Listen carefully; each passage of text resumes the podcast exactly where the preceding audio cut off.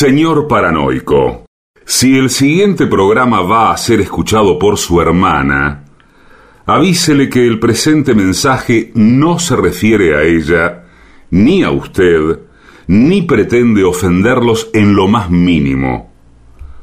Ustedes no saben con quién se están metiendo. AM750 amenaza. La venganza será terrible.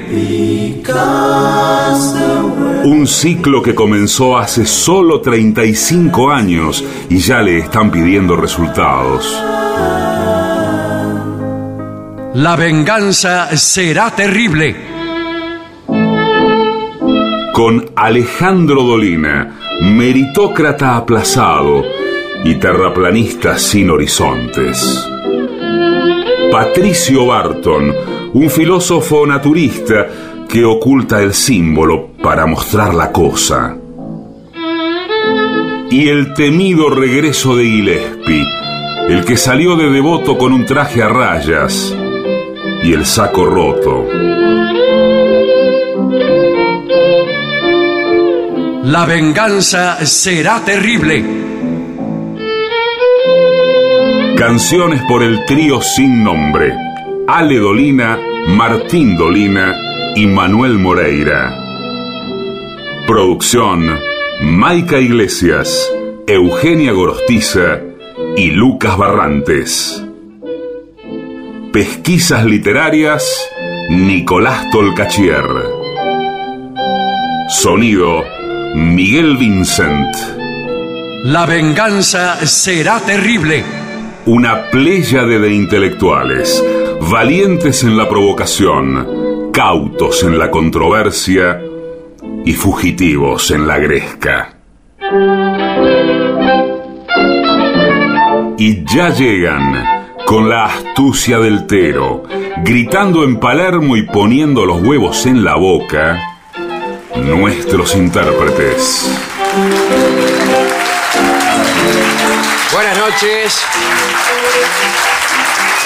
Aquí estamos en el Teatro Caras y Caretas con mucha gente amiga y con Patricio Barton, a quien vamos a ovacionar de un modo Hola amigos. estrepitoso. Buenas noches. Es por acá. Muy bien. Muy amables. Vamos a hablar esta noche de los etruscos, un pueblo que a nadie se le acomoda bien. Los romanos desalojaron a ese pueblo y rompieron cualquier vínculo con el pasado etrusco. Cuando estudiamos en el colegio, si es que estudiamos, nos enseñan la historia del Egipto, la historia de los asirio-caldeos, si tenemos suerte un poco de los fenicios, de los hebreos. Después ya vienen los griegos, los romanos. ¿Y los etruscos? Preguntarán ustedes. Nadie pregunta, porque en general el alumno no pregunta por, por los etruscos ante el terror de que lo obliguen a estudiarlos.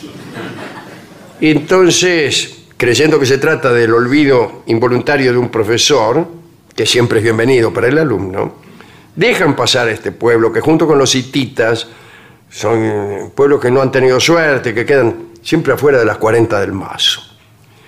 La civilización etrusca se desarrolló en la península italiana durante el primer milenio antes de Cristo. En la época de su mayor poder, entre los siglos VII y V antes de Cristo, ya con Roma fundada, pero una Roma todavía bastante misia, ¿no? Eh, Etruria, Etruria probablemente abarcaba toda Italia. Su nombre es quizá la versión latina del nombre griego Tirreno o Tirsenia, que es muy parecido a Etruria, según todos podrán ver. Eh, bien. El caso es que los antiguos romanos llamaban a esos pobladores como Etrugi o Trugi. Bueno, no importa mucho, ¿no es cierto? Eh, nuestro amigo, el griego Herodoto de, de Alicarnaso, decía que los etruscos provenían de Lidia, aquel antiguo país situado al oeste del Asia Menor, pero conviene también siempre desconfiar de Herodoto. Tito Livio estaba de acuerdo. con, con- el amigo. En cambio, Dionisio, pero también de Alicarnaso, decía que los etruscos eran una raza indígena italiana. Indígena quiere decir que estuvieron eh, siempre allí. Resulta cómodo so- sostener que alguien estuvo siempre allí, pero también resulta cómodo decir que alguien venía de otro lugar.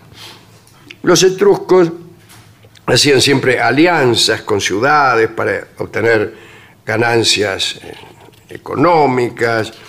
Bueno, eh, una serie de guerras eh, y las ciudades etruscas finalmente terminaron adecuándose a la vida romana. Ahí estaba nuestro amigo Lucio Cornelio Sila, que era el terror de las poblaciones etruscas. ¿no?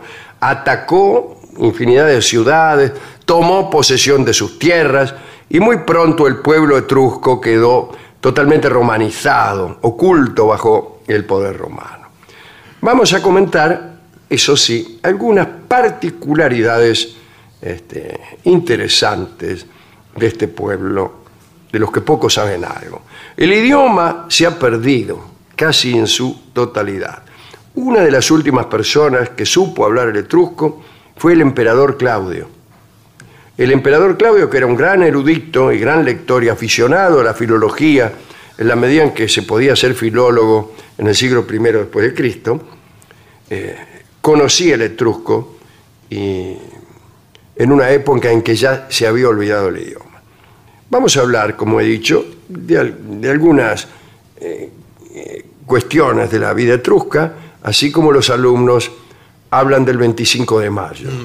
Eh, mucha empanada, mucha mazamorra, muchas cintas de French y Beruti, pero poca política. Todo lo de alrededor.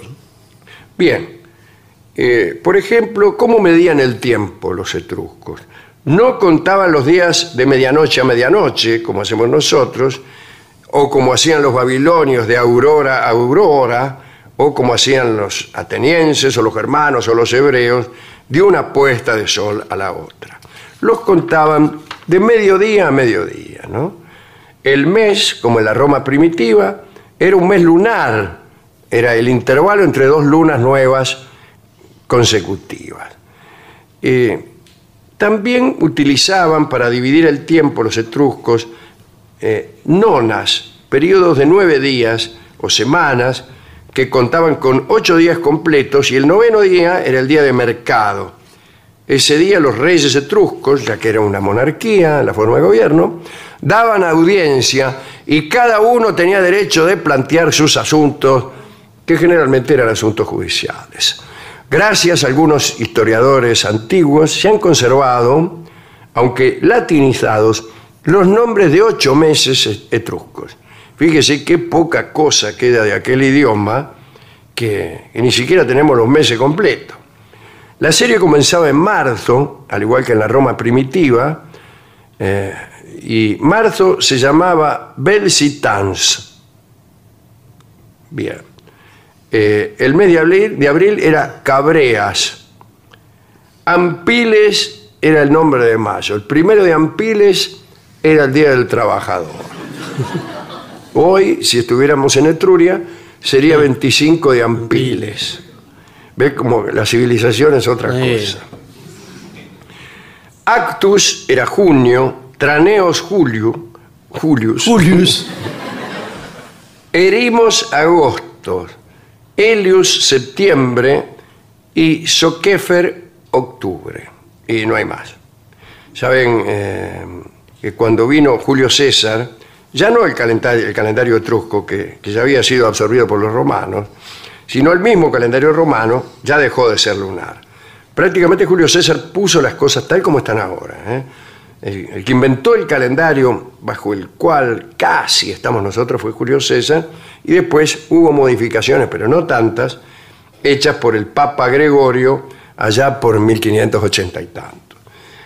Eh, bien, cada año que pasaba, los etruscos insertaban un clavo en un muro del templo de la, diosa Nortia, y esta ceremonia que simbolizaba, desde luego, el paso del tiempo, el irreversible curso del destino, etc., digo, esta ceremonia fue adoptada por los romanos y más tarde aplicada en el templo de Júpiter Capitolino, donde clavaban un clavo todos los años.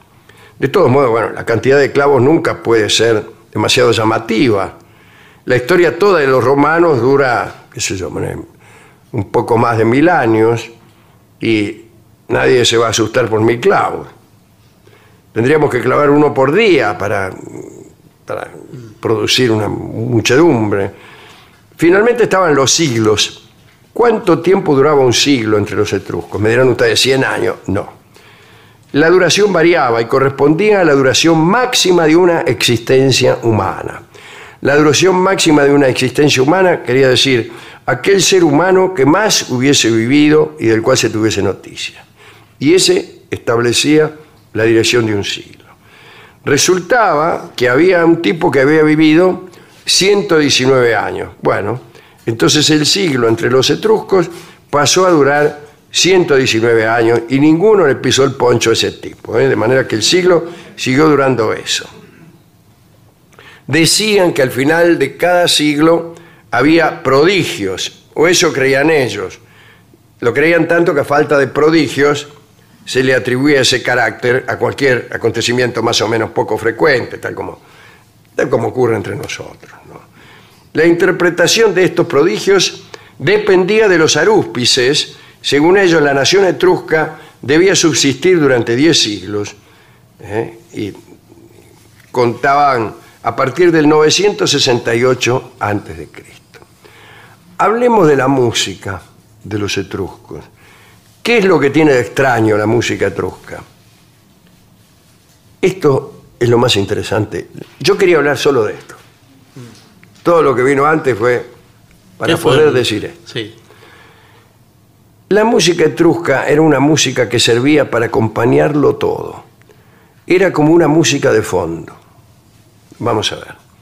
Por empezar, los etruscos fueron, en lo estrictamente técnico, alumnos de los griegos, siguieron las pautas musicales de los griegos y la música les servía para acompasar el movimiento de los danzarines, también intervenía en la liturgia de las ceremonias religiosas, acompañaba a las tropas de combate, hasta ahí vamos bien.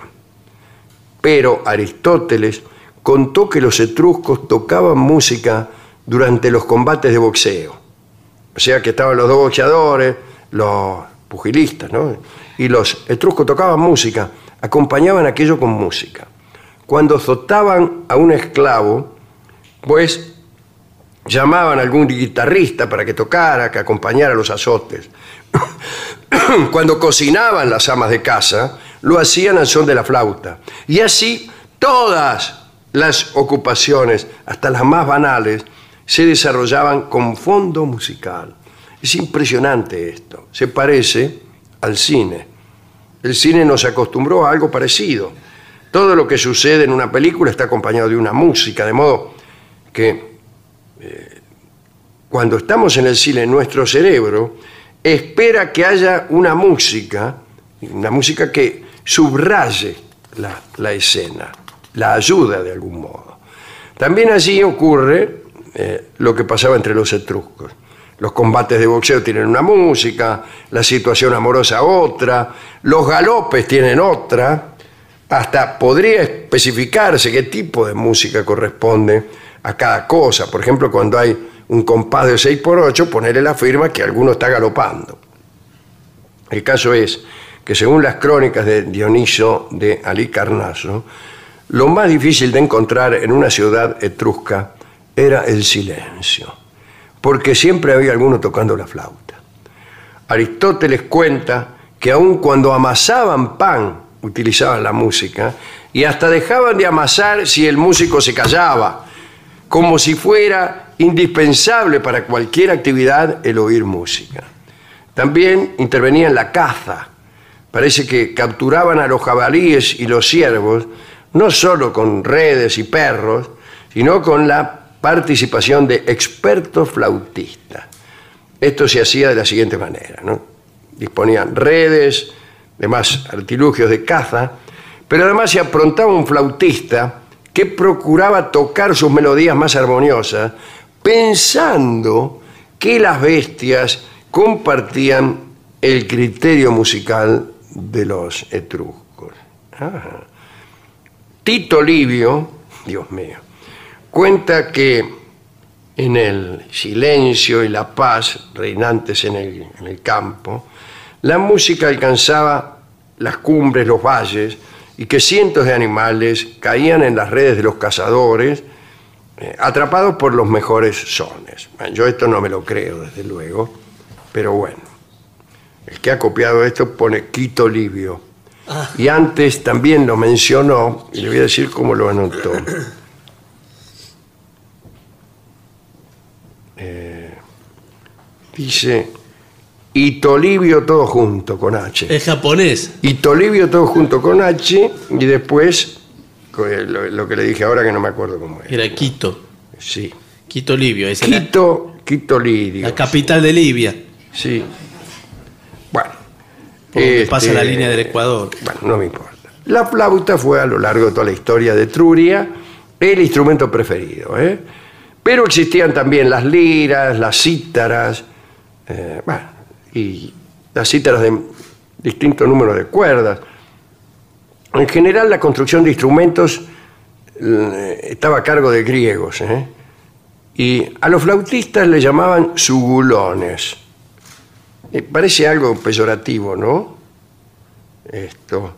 Nadie en este mundo puede ser llamado sugulón sin algún ánimo de menosprecio. No importa en qué idioma, ¿no?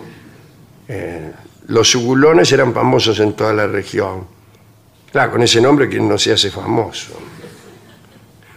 Eh, andá, sugulón. Subulón. Ahí vienen otra vez, mirá. Sí, sí. Los subulones. Sí. Bien. eh, los sugulones constituían en, en Roma un cuerpo muy celoso de sus derechos. Eran músicos etruscos que usaban los romanos. Tenían un espíritu corporativo muy fuerte y un día se negaron a tocar porque se les había suprimido un banquete tradicional en el Capitolio y se retiraron. El Senado entonces hizo toda una serie de maniobras y finalmente tuvieron que reintegrar el privilegio del, del banquete y los tipos tocaron. Los romanos tomaron de los etruscos, además de la música sacra, la música militar. Ahí tiene la trompeta etrusca, tiricénica o tirrénica, que dio a los romanos su sonido. Dicen que los arúspices etruscos escuchaban los sonidos de esas trompetas en el cielo, miraban el cielo e imaginaban que oían ese, ese sonido y después traducían aquellas melodías como si se tratara de la voluntad de los dioses. Parece que los dioses expresaban su voluntad tocando la trompeta. Y entonces los arúspices, que eran los únicos que escuchaban aquellas trompetas celestiales, traducían aquella música y determinaban la conducta que el pueblo debía asumir. Hablemos para terminar del llamado juego de Fersu. Eh, ya hemos hablado de la música, aunque la verdad es que no sabemos nada de la música de los etruscos. Que sonaba todo el tiempo, eso que sabemos. Sonaba todo el tiempo, pero no sabemos cómo. En realidad no sabemos nada de ninguna música de la antigüedad, con la probable excepción de la música eh, de los hebreos. Todo lo que se dice es repetir cosas que se han escrito acá, eh, acerca de la música.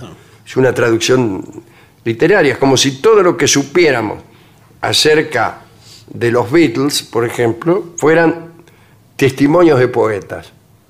Ay, qué sé yo, eh, la música de los Beatles me enciende el corazón. Eso no es decir nada. Lo mismo dice, la música de las trompetas etruscas encendía el corazón. ¿Y cómo sonaba? No sé. Así Ah, no. sí. Bueno, sí. este, no sirve eso, pero ocurre con toda la música de la antigüedad clásica porque no había notación musical, no existía. ¿Por qué digo que la música hebrea se ha conservado? Tampoco tenía notación musical, pero las tradiciones ha tenido Ha pasado. un eh, cuerpo de, de- de- de personas religiosas que han cuidado históricamente de, la preservación de esa música. Se ha seguido cantando, entonces sabemos cómo era. Hablemos ahora entonces sí del juego de Fersu, que era un combate que era al mismo tiempo un suplicio y anunciaba o preanunciaba los martirios del anfiteatro romano. ¿no? Al parecer los etruscos tuvieron durante mucho tiempo la costumbre de sacrificar a los prisioneros para complacer el espíritu de los guerreros muertos. Ajá. Una costumbre, supongo yo, los haría muy populares entre sus vecinos. En las regiones cer- cercanas al Tíber, no al Tíbet, como dice aquí, sin embargo, muy pronto se empezó a utilizar el recurso de arrojar al río, en vez de víctimas reales, maniquíes de mimbre. Bueno, no es lo mismo. no es lo mismo. En el año 358 a.C., durante una guerra entre Roma y Tarquinia, esto nos hace acordar al rey, ¿no? Al rey Tarquino. Eh, eh, parece que 307 soldados romanos, lo tenían bien contado, ¿no? Fueron inmolados por los etruscos para complacer a los espíritus de sus guerreros muertos. Se acostumbraba a matar a los prisioneros sobre su tumba. Cavaban una fosa, lo metían ahí y lo mataban, digo, para no tener que andar llevando el cuerpo de aquí para allá. A veces no, dice aquí, se les daba una oportunidad. Se los dejaba combatir a los condenados delante de la fosa y entonces tenían una posibilidad de sobrevivir. Una posibilidad bastante escasani. Como ganar el yo, 15, señor. Porque en Sí. realidad los dejaban combatir, pero les cubrían la cabeza con una bolsa, de modo que com- combatían a ciegas, vamos, perdían siempre. No veo para qué hacían semejante cosa. Estos eran los etruscos, ¿no? Pero amén del amigo Claudio, durante toda la época romana, nadie se interesó en ellos. Y cuando algunos humanistas trataron de indagar en la historia etrusca, ya era tarde, no encontraron mucho. Entonces, como suele ocurrir cada vez que un pueblo no tiene suficientemente escrita su historia, hay una tendencia a, a inventársela, ¿no? Por ahí cuando te conviene los haces venir de Occidente, otras veces te conviene unirlos a la invasión aria.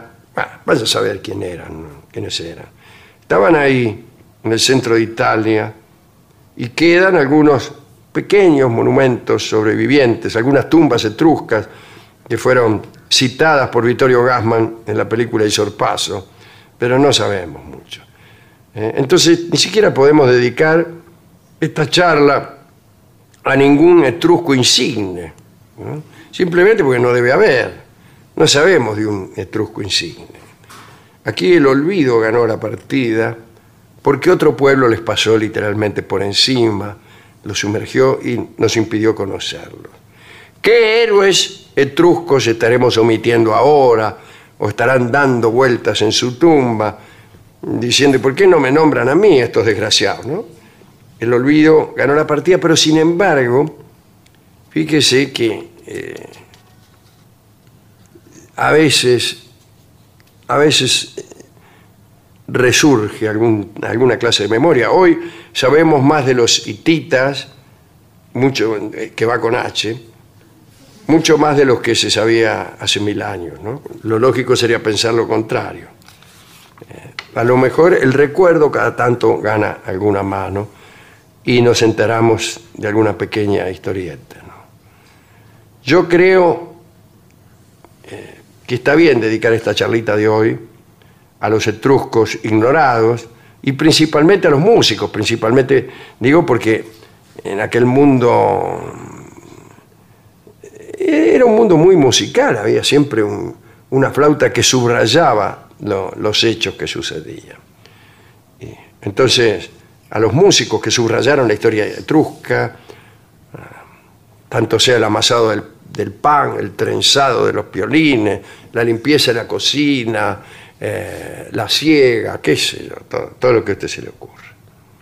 Y vamos a ilustrarlo con una canción que habla de un instrumento que ya los etruscos conocían, que es la guitarra, la conocían bajo el nombre de la cítara.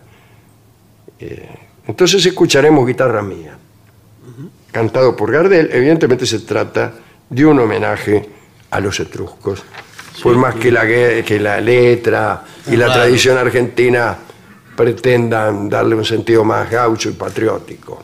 Pero es ciertamente una canción etrusca. Guitarra Mía canta Gardel.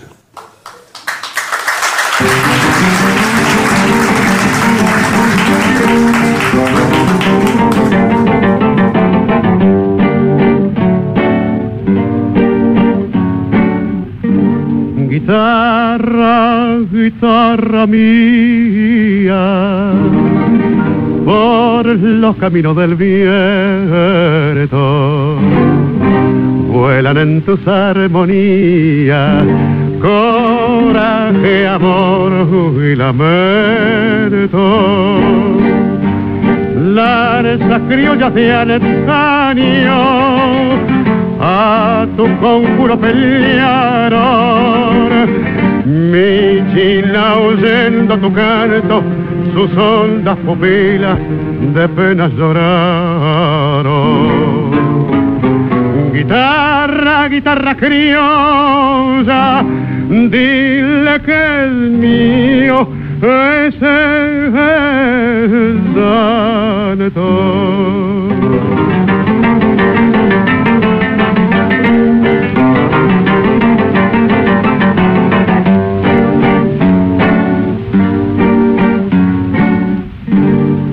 Azules noches pamperas, donde calme sus enojos. Hay dos estrellas que mueren cuando se duermen sus ojos. Guitarra de mis amores, con tu penacho sonoro va remolcando mis ansias por rutas marchitas que empolvan dolores. Guitarra noble y florida, calla si ella me olvida.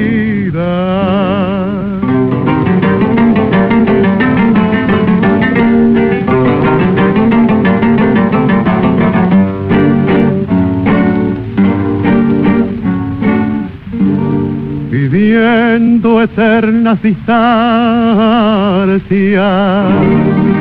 hoy brotan de tu encordado, sones que tienen fragancia de un tiempo gaucho olvidado. Cuando se eleva tu canto, como se aclara la vida. Y a veces tienen tus cuerdas caricias de dulces trenzas renegridas.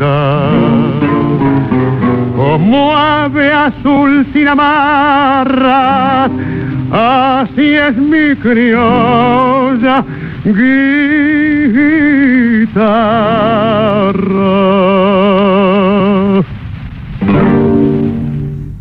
Era Carlos Gardel en La venganza será terrible, guitarra mía.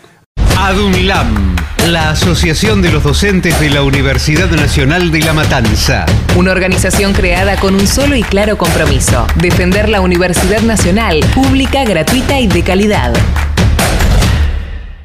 ¿Usted sabe cuál es la mejor manera de revivir nuestros mejores momentos? Esta. La venganza de los lunes. El eterno retorno de lo terrible. El único programa que se enorgullece de parecerse a sí mismo. Pero no. 750.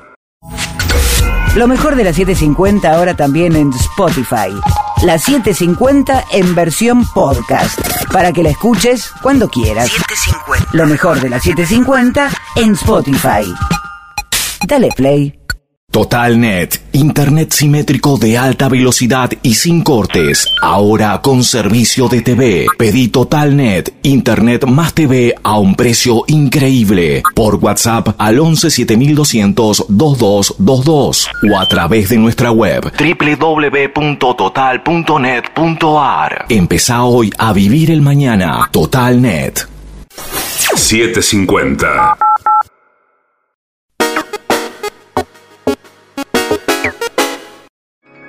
En AM750 estás escuchando La venganza de los lunes, el eterno retorno de lo terrible.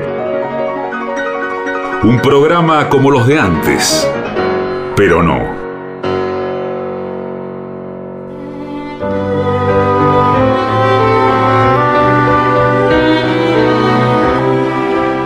Señoras, señores, este es el mejor momento para dar comienzo al siguiente segmento.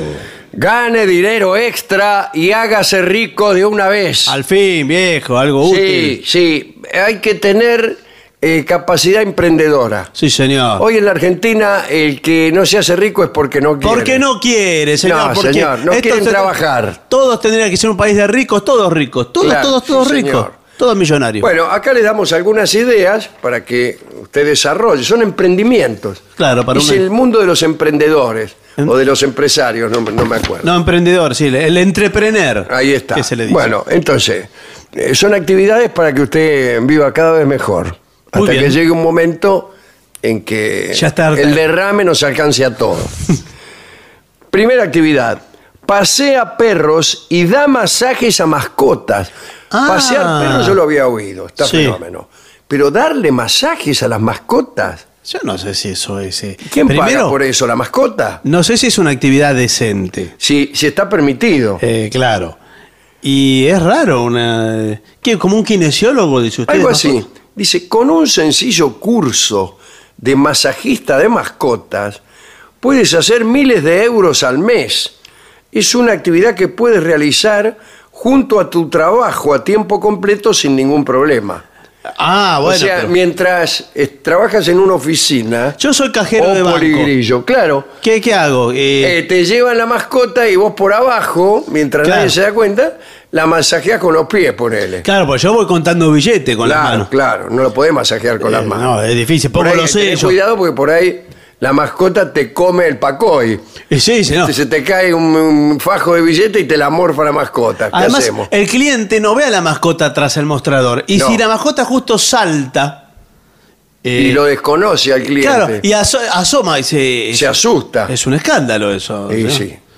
Bueno, igualmente, eh, ¿para qué sirven los masajes a las mascotas? Y no sé, ¿Los lo perros, propuso. por ejemplo, necesitan masaje lo mismo que un cristiano?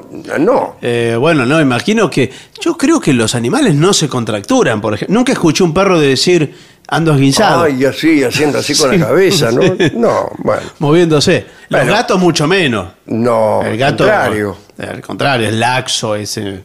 Eh, segundo, es- segunda actividad.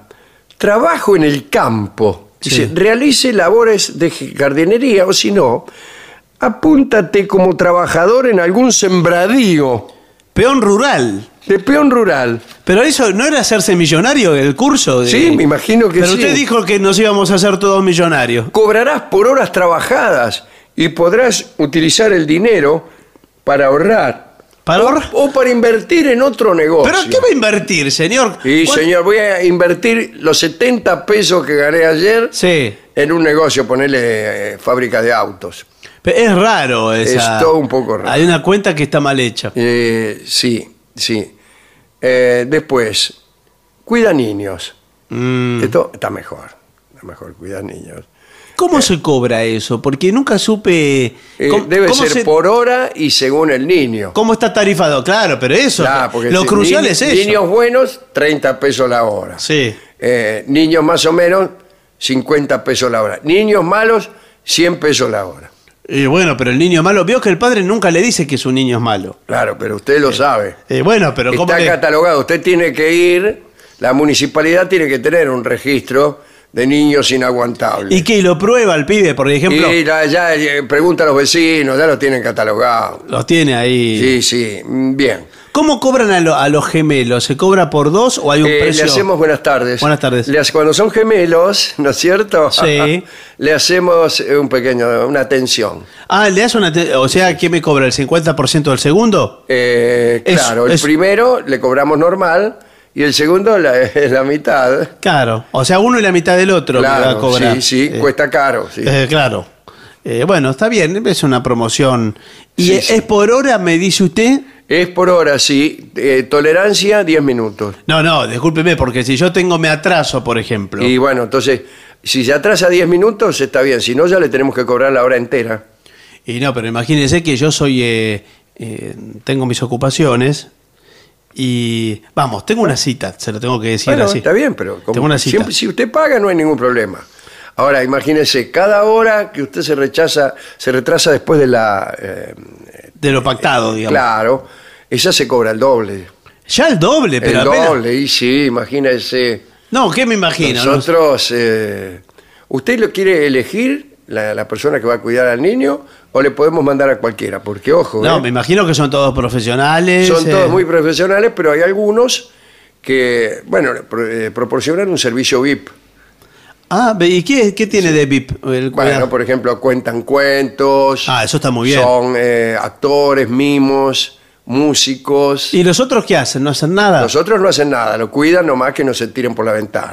No, pero Pero eh, cuando tenemos servicio VIP, ya vienen incluso estrellas famosas ¿Estrella entre pa- los niños, sí. ¿Y quién, a quién tiene de estrella, por ejemplo, para, para cuidar a los chicos? no, eh, eh, los preferidos de los programas infantiles. ¿No hay programas ah, de los infantiles programas. ahora? Sí, pero en general son, eh, sí, hay cadenas, eh, es distinto, no es como antes, que había una persona, dos. Claro, Caroso y Narizota. Eh, claro, no, eso ya no, ¿No, es. hay más? ¿Por qué? Eh, Caroso y Narizota laburan en, en un noticiero, en crónica, están en otra cosa. Ah. Ya se dedican a las noticias. ¿Y, y qué? ¿No le, no le-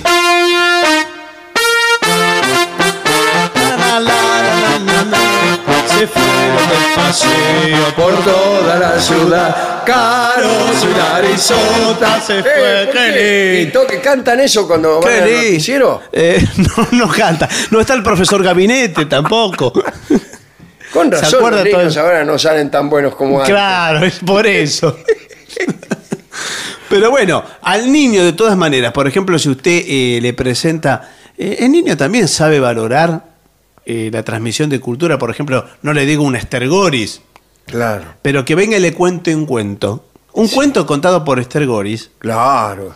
El Eh. niño no, Es, se porta bien durante todo el resto de su vida. no, señor, es eh, un clásico de la literatura infa- infantil. Pero eh, contado por Estergoris. Claro. Yo quisiera ser niño. Para oír Pulgarcito. Sí, por eh, Esther. Por, Esther Gómez. claro, Sí. cuando le dice, ay. Que me cuente Pulgarcito. Bueno, eh, ¿no le gustó entonces cuidar niños? Eh, bueno, no, como emprendimiento para mí, no. Quizás para contratar, pero. Renta habitaciones. Sí, primero tengo que tener una habitación. Acá dice, ¿tienes una recámara extra? No, señor. No, eh, señor, la Alquilo cocina. contrafrente Claro. en el octavo. Eh, pero Y. si te sobra un espacio eh, y está cerca de alguna atracción turística, Eso es tener suerte. claro. Pero eh, en general, si uno vive, por ejemplo, tiene un departamento frente a la Torre Eiffel, Ah, sí. es muy caro el departamento. Usted no lo va a alquilar una pieza. A un japonés le puede alquilar Sí, a precio pero- de oro. Pero no necesita, de, usted ya tiene plata. Claro, ya tiene, Ya sí. tiene. Pero ¿sabe lo que le conviene si usted vive en un lugar que no tiene atracciones turísticas? Claro. Tiene que lograr crear una atracción turística Eh, pero de eso su también bar. es caro. Eh, ¿Qué quiere que haga? no, pero- Salvo que sea una atracción turística un poco... Una aparición. eh, Claro. Ahí sucedió algo. Eso. eh, Una- Platos voladores. Sí, algo así. Platos voladores, fantasmas. El fantasma- La, la- la hamaca esa que se mueve sola, no me acuerdo Sí, dónde.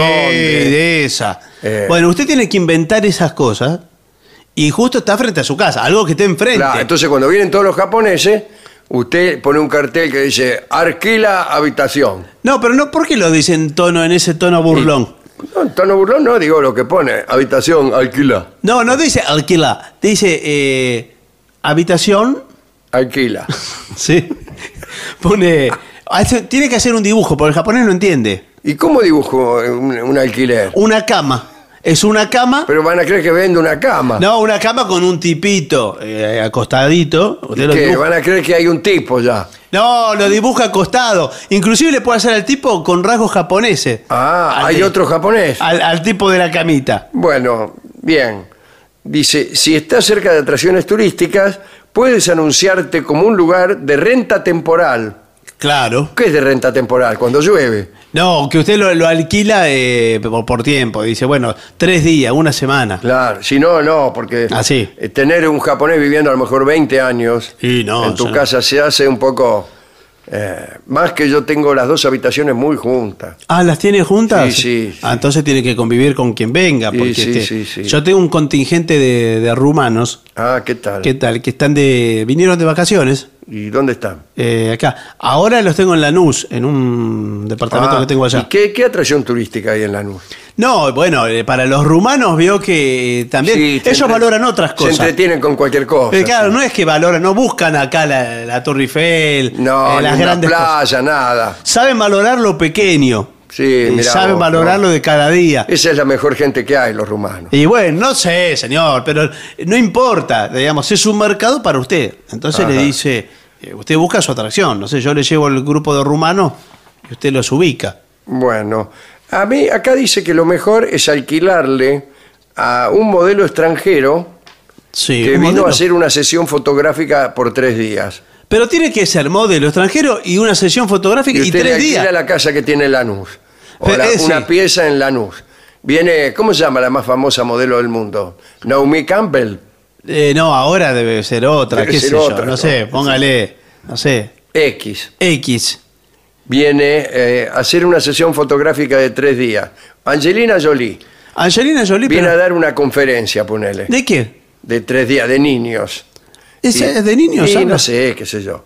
Y le alquilas una pieza en Lanús por tres días No, y le va a salir mucho más barato que el hotel. No le importa. dice usted, Angelina Jolie. Pero no le importa Angelina ¿Cómo que no Jolie. le importa? ¿Qué quiere que le estafen? No, no anda ahorrando, no le importa. Además de la tiene ella- Ah, sí, anda despilfarrando. No, despilfarrando. Ejemplo, ¿eh? Para, Pero no es un niños. ejemplo. Angelina Jolie tiene la sesión de fotos en el centro. ¿Cómo va de la luz hasta el centro? Bueno, qué sé Tiene, yo. Eso es eh, el problema de ella, no mío. Sí, pero ¿qué se va a tomar? ¿El 37 hasta.? El eh, tren, señor. Se eh, en Estación Lanús, la deja justo en Constitución. Pero no toma Angelina Jolie, no sabe ta- las combinaciones después cómo baja. Bueno, de- del eh, tren. o si no, mujeres ejecutivas que se encuentran en la ciudad para asistir a conferencias. Ah, está Claro. lleno. Eh, Casi no se ve otra cosa. Eh, Centenares y miles de mujeres que han venido a la ciudad para asistir a distintas conferencias. Y porque van. Sí, usted ahí tiene un mercado eh, eh, disponible. Se alquila habitación a una mujer que haya venido a la ciudad para asistir a distintas conferencias. No, pero no lo pone así. ¿Y Usted cómo quiere que lo ponga? Se alquila habitación. Vio que a veces se hacen conferencias de. Cuando estuvimos, me acuerdo, eh, en Tucumán, Sí, había en el hotel donde parábamos un grupo de eh, mujeres, muchas. un contingente. Un sí, sí. contingente que iban al congreso de una marca de maquillaje. De Que todo. todas me saludaban. ahí, Ah, la, la saludaban, sí, de, veo que vendían polvo y cremas y no sé qué. Sí, sí. Bueno, si usted eh, le hubiera ofrecido la renta de una habitación, Ah, esas mujeres estaban. Ahí tenía un mercado cautivo. Y claro. ¿Que están cautivas esas que mujeres? no, le digo, Ah, señor, está ahí disponible. Entonces, eh, cerca del lugar en donde estén haciendo la conferencia, usted le alquila la- el departamento amueblado. ajá. ¿Y cuánto puede cobrar eso? Eh, no sé. Más barato que un hotel, Eh, sí. pero más caro que, un, Después, eh, que una pensión. alquílate como chofer. ¿Usted mismo Claro. sabe manejar? Sí. O sea, es como un taxi, pero más barato que el taxi. No, porque Usted no, puede andar por ahí, le pone un cartel, eh, eh, taxi privado, más barato. No, eso es ilegal, señor. ¿Cómo es legal? ¿Qué, qué, ¿Por qué? No existe. Enci- eso. encima estoy eh, justamente fomentando la baja de los precios. Pero no es la baja de los precios. eh, Usted eh, compite de manera desleal. ¿Cómo desleal? Eh, ¿Qué, ¿Qué estoy haciendo? Está y lo- No. los- con los taxistas que pagan, sí, bueno, pagan yo una más licencia. barato. Pero los taxistas pagan licencia, aportan bueno, que se bromen, para eso son taxistas, están trabajando siempre. Sí, bueno, Yo señor. estoy usted- trabajando un rato nada más. ¿Para qué? Para... Por eso mismo, no puede hacerlo. Ahora, si usted Oh. Está, para, por ejemplo, con el mismo grupo de rumanos, Sí, le dice, bueno, yo los acerco al centro. Claro. Estoy, a disposición de ustedes porque por ahí los rumanos quieren eh, a la noche ir a un baile, conocer eh, cómo es la milonga. Y usted los espera con el auto. Ah, qué bueno. afuera. ¿eh? Y llevarlos a conocer, ¿te se ofrecen? Sí, ¿No eso? sí, Eh, sí. Llevo japoneses, rumanos o algo, Sí. ponen el aviso, a conocer la noche porteña. Muy bien. Y ya, te- ya y, está. Y abajo, conozca lo que solo no conocería nunca. Ahí está. Muy bien, es una buena, una buena. y aparece medida. usted, lo lleva a ponerle a Dorio. ¿Por qué, Dorio? Porque Dorio, yo no conozco nada de la noche porteña. Yo, lo único que conozco es este eh, donde se compran panchos a las 2 de la mañana. Bueno, pero no sé si le va Ahí en a. la calle Monroe y, y- y Triunvirato. Sí, pero no sé si les va a Ahí Está interesar. abierto. Bueno, pero es algo que yo conozco. Está que bien, pero Soy no. un hombre de mundo. Yo cuando salgo eh, con alguna mena o algo, Sí. también me gusta demostrarle que yo soy una persona que conoce bien la ciudad. Digo, Bueno, ahora sí. te voy a llevar a un lugar. La llevo ahí a Pancho Villa. No, pero usted lo, pero es que solo conoce lugares de. Y, y, bueno, eh, eh, ¿qué querés? ¿Con las cuatro salsas? Sí. Bueno, con las, con las cuatro salsas. Pero no quiere, ¿eh? Sí, ¿Por qué Eh, tiene que y- esperar a las y 2 de la la miro mañana? mientras me voy comiendo el pancho, miro a la mira, se está comiendo el pancho y, y le hago un gesto como diciendo, ¿quién te va a llevar a, a un lugar como este? no? Sí, ¿y por qué tiene la que verdad que sí. Y bueno, puedo poner, eh, Le hago conocer los lugares. claro, conozca los lugares top No, pero no de son. Buenos Aires. Pero no es un lugar top, una panchería que abre hasta- no, pero a las 3 de la mañana. otros también. Sí, puede ser no. lugares exclusivos que funcionan, por ejemplo. Babieca, por ejemplo. Bueno, lo lleva a Ese sí, sí. La lleva porque está abierto también toda está la abierto noche. toda la noche. Usted se pide Este la- es el único lugar que está abierto toda la noche y tiene la cocina abierta. Porque ahora Eso es. vio que usted va a un lugar, pide algo, ponele a una hora razonable, no muy tarde. Ayer me pasó eso. Claro, dice, no, No la, hay. la cocina ya cerró. ¿Por qué? Si cerró la cocina, tenés que cerrar el bar todo, flaco. Sí. Es así, nueva disposición. Si se cierra la cocina, cerra todo. Es lo mismo que si cerraras el baño. Eh, claro, usted Que- dice. que voy- dice, voy al baño, no, el baño ya se cerró. Sí, o usted va a un baile y le dice, mira, la música eh, ya está, ya, Ya fue. está, no pasamos. Eh, pero, y usted está sentado. Dice, bueno, Bueno, es cerrar todo, el bar boliche. funciona todo. ¿Cómo va a cerrar la cocina? No, pero he notado que a muchos restaurantes se le terminan las comidas rápido. No hacen mucha cantidad. Ajá. Inclusive un lugar eh, con 20 mesas, por ejemplo. Eh, yo fui a- ayer a un lugar de- que tenía más de 20 mesas. ¿Qué tal? ¿Qué tal? ¿Cómo le va? Y pedí un plato que digo, esto no lo va a pedir nadie. Eh, hamburguesa de trigo era. Ah, pero usted está, no, te- no tenemos. La Bueno, respuesta, no, sí, no, pero la respuesta tenía. es lógica, eh, no, no tenemos. Sí, porque era un, era un lugar vegetariano que eh, Ah. me, llevaron a un lugar vegetariano. Ah, ni siquiera, porque si es un bailongo y cierra la cocina, bueno, puede ser. Claro, Pero si es un lugar vegetariano y cierra la cocina, ¿para qué, para qué tenés abierto? ¿Qué No, no cerró la crees que cocina. vengo a hacer yo? No, me dice. ¿Qué te crees que es un vegetariano? A lo mejor están en un error. La, la chica me dijo, la moza me dijo, ay, las hamburguesas de trigo volaron. Volaron, volaron. Sí, vuelan, es lo que tienen las hamburguesas Eh, de trigo. Me dice, esto sale, sale mucho. Le digo, pero ¿qué? Eh, no ¿Cómo creí que son? se, se iban a agotar las hamburguesas de, de trigo. Ajá. Entonces pedí o- otra, porque era hamburguesa vegana, ¿no? Una hamburguesa de pasta de berenjenas con pan de zanahoria hecho con Oh, Usted el- no se priva de nada. Eh, ¿eh? no. ¿Por qué Y- no se alquila? No, para, señor. para mostrarnos esa ciudad que no conocemos. Pero y tampoco había. Buenos tampoco Aires había. vegano. Eh, eh, bu- bueno, ahí tiene un buen, un buen segmento. Usted ¿Y dice Buenos Aires había? vegano. Tampoco había. ¿Y dónde queda eso? Eso queda ahí por Palermo, donde queda todo, en la calle Carranza y no me acuerdo qué otra. otra. En una esquina. No, es un buen lugar, ¿eh? No, no, no que- voy a hacer el, el chivo este. Después le digo. ¿Cómo yo se voy llama? a Babieca, que ahí está siempre Ahí abierta también, la cocina, señor. sí, Pero señor. bueno, yo estaba con una persona vegetariana. eh, Eh, ¿Y sí? Sí, y recibiendo fotos de. y del usted, no- si usted con- lleva a una persona vegetariana a otro lado, Sí. ¿qué, qué, qué puede pasar? Es- Eso eh, genera un conflicto porque usted le dice, bueno, ¿qué tenés para vegetariano? Y el, el mozo del- de la parrilla Sí, claro. se incomoda Sí, sí. y dice lechuga y tomate. No, señor, eso no es un Claro. plato. Eh, una ensalada, no, estamos hablando de un plato elaborado. O si no le dicen, eh, pide un sándwich y dice, no, de, de queso, tomate y rúcula y se lo traen con jamón. Y el tipo le dice, sáqueselo. No, ¿cómo saquéselo? Te lo pedí sin Sáqueselo. jamón. No, tráeme otro sándwich y no eh, te lleves este y le saques el jamón. Pero pues, se lo sacan. Me, me voy a dar cuenta. Pero se lo Porque saca Le queda el olor del chancho, le queda, Sí, señor. pero de- a Yo soy vegano. Pero está ¿Ves? bien. ¿Qué querés, que me desnude? Soy vegano. Pero bueno, está bien. ¿Qué crees que te felicite yo? Que por ser vegano. Yo ¿Qué lo que tengo te que digo. hacer para demostrar que soy vegano? Nada, no importa. Desnudarme aquí delante de todo. ¿Por qué se va a ¿Qué desnudar? clase de boliche es este, señor? Pero, ¿qué, qué fruta muestra un No me, vegano? no me saque el jamón y me traiga el mismo sándwich porque lo voy a descubrir, pues lo voy a oler y me voy a dar cuenta que es el mismo pan.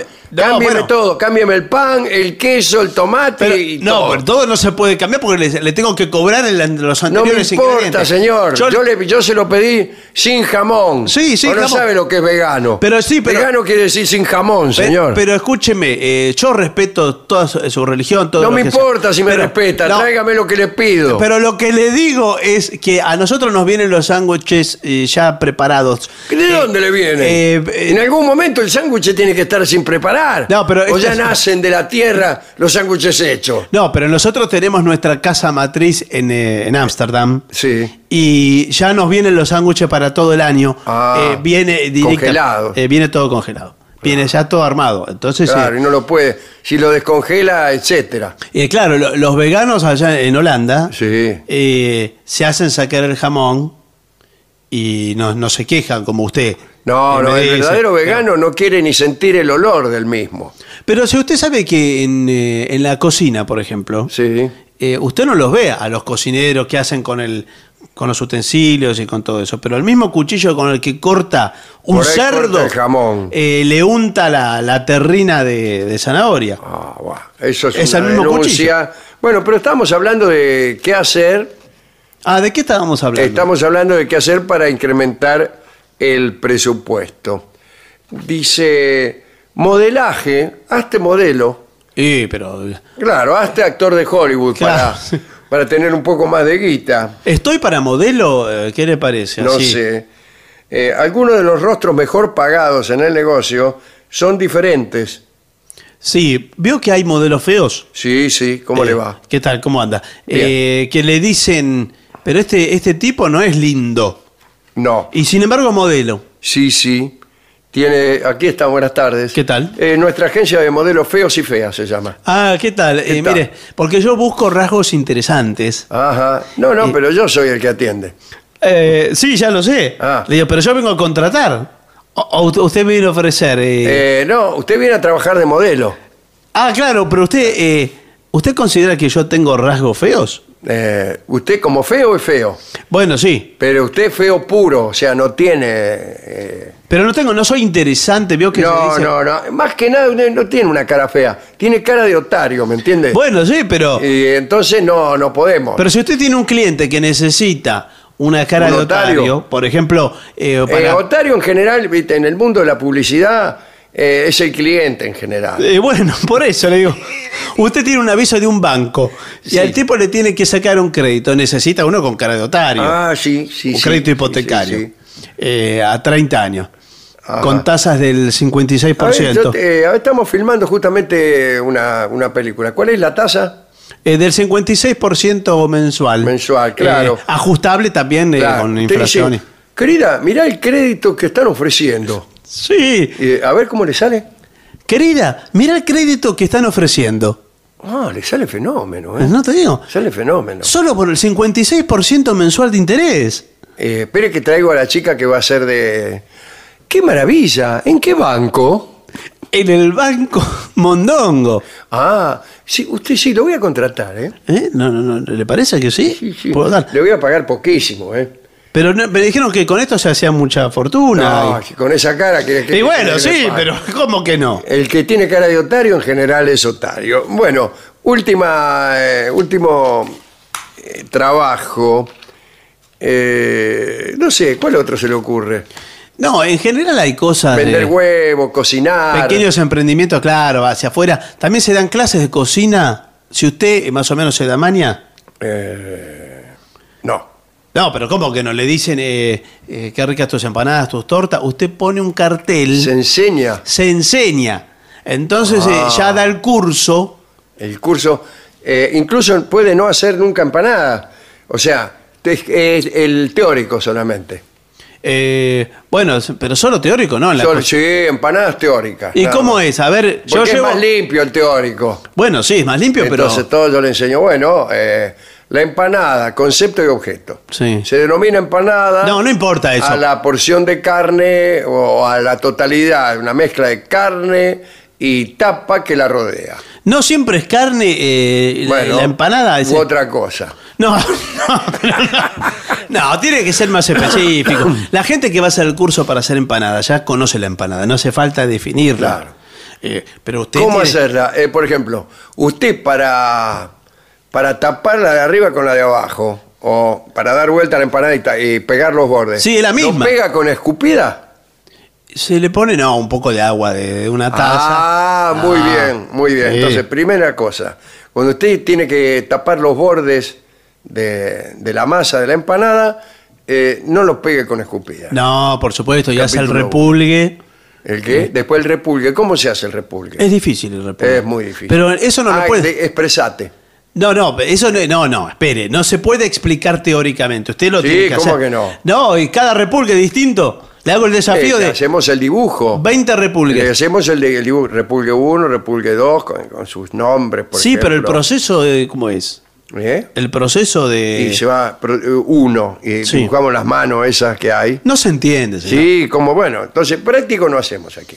Es muy difícil. sucio, señor. Sí, pero si no es práctico en Bueno, la cocina. último trabajo, porque hasta ahora no me gustó ninguno. Todo lo que es eh, jabones, artesanía con jabones. No, no. Se hace con jabones, con velas, con todas esas ¿Qué cosas. hago con eso? Eh, hay fascículos que le venden en los kioscos de revista Sí. que le enseñan todo a hacer esas ¿Y que los artesanías. vendo después? Lo vende, claro que lo vende. ¿Y qué, qué- Porque qué lo hace personalizado. El jabón, por ejemplo, eh, usted tiene un cumpleaños de alguien que cumple 60 años. ¿Y qué hago con el jabón? Dos jabones, un 6 y un 0. ¿Y se lo regalo? Y, se- y, claro, se lo vende al- a, quien se lo ¿A va a que se lo regalar. va a regalar? Sí. El cero, el jabón del cero está bueno, ¿eh? Y sí, Para, por ejemplo, pues, sí, mete- jabonarse los dedos. Claro, usted Le mete introduce. dos dedos adentro del cero y se lo jabona. Sí, y, y con el 8 gana tiempo. O la nariz, claro. Con, el 8. ocho se puede- Sí, el 8. Se compra dos 8 y eh, incrusta los, todos los dedos ahí Qué de, bueno, cuatro, ¿eh? de las dos manos. Bueno, eso es un buen trabajo. Eh, ¿Ves? Ahí tiene. Vender jabones eh, con motivos, ¿no? Con motivos. El, por supuesto está el clásico 1, que es el- Claro. el más simple. Sí, sí, o con formas de animales, como ya hemos dicho otras veces. Formas de animal. Para los niños. Sí. Los niños que no quieren enjabonarse esto o aquello. Pero se va deformando el. Sí, el lamentablemente, sí, el osito. Sí, ya no lo distingue. ya la, la tercera jabonada ya no hay- nadie lo reconoce. O se quiebra usted de mucho. O se rompe. Sale mucho el elefantito. Pero y se le quiebra la trompa y el niño llora. sí, el niño después de jabonarse un rato y ve que el elefantito ya ni trompa tiene ni nada, eh, empieza, rompe No, el llanto. todo. Y usted busca la trompa y dice, ¿dónde la pusiste? ¿Dónde la pusiste? Y para no- no aparece más. No, no la encuentra. ¿A ¿Dónde va a estar ahí la trompa? No a la veces, encuentro. A veces incluso la trompa se licuó completamente. Sí, está, pasó a, a otro estado. Bueno, eh, lamentablemente No nos hicimos millonarios con... eh, no, no, realmente. todo no. este informe- Seguimos tan pobres como siempre. En cuyo bueno. caso, lo mejor es hacer una breve pausa. La venganza de los lunes. El eterno retorno de lo terrible. Un ciclo con firmes convicciones, pero con cronología difusa. La venganza de los lunes. El eterno retorno de lo terrible. Un programa que parece ser los mejores momentos de este mismo programa. Pero no.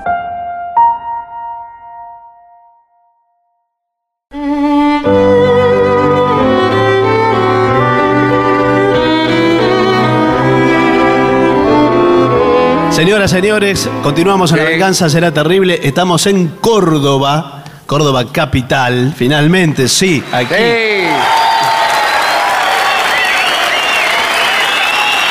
En el espacio quality que tiene. Tribuna abajo, arriba, al costado. señor. ¿Qué- ¿Quiénes gritan más? ¿Los de abajo o los de arriba?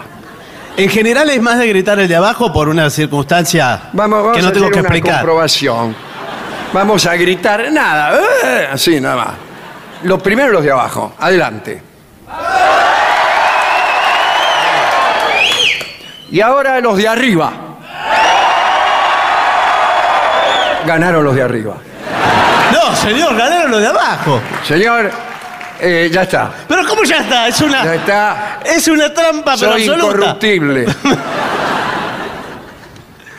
Además que son mucho más los de abajo, era obvio. Esa es una manera eh, banal de explicar las cosas. Señoras, Se llama señores, democracia.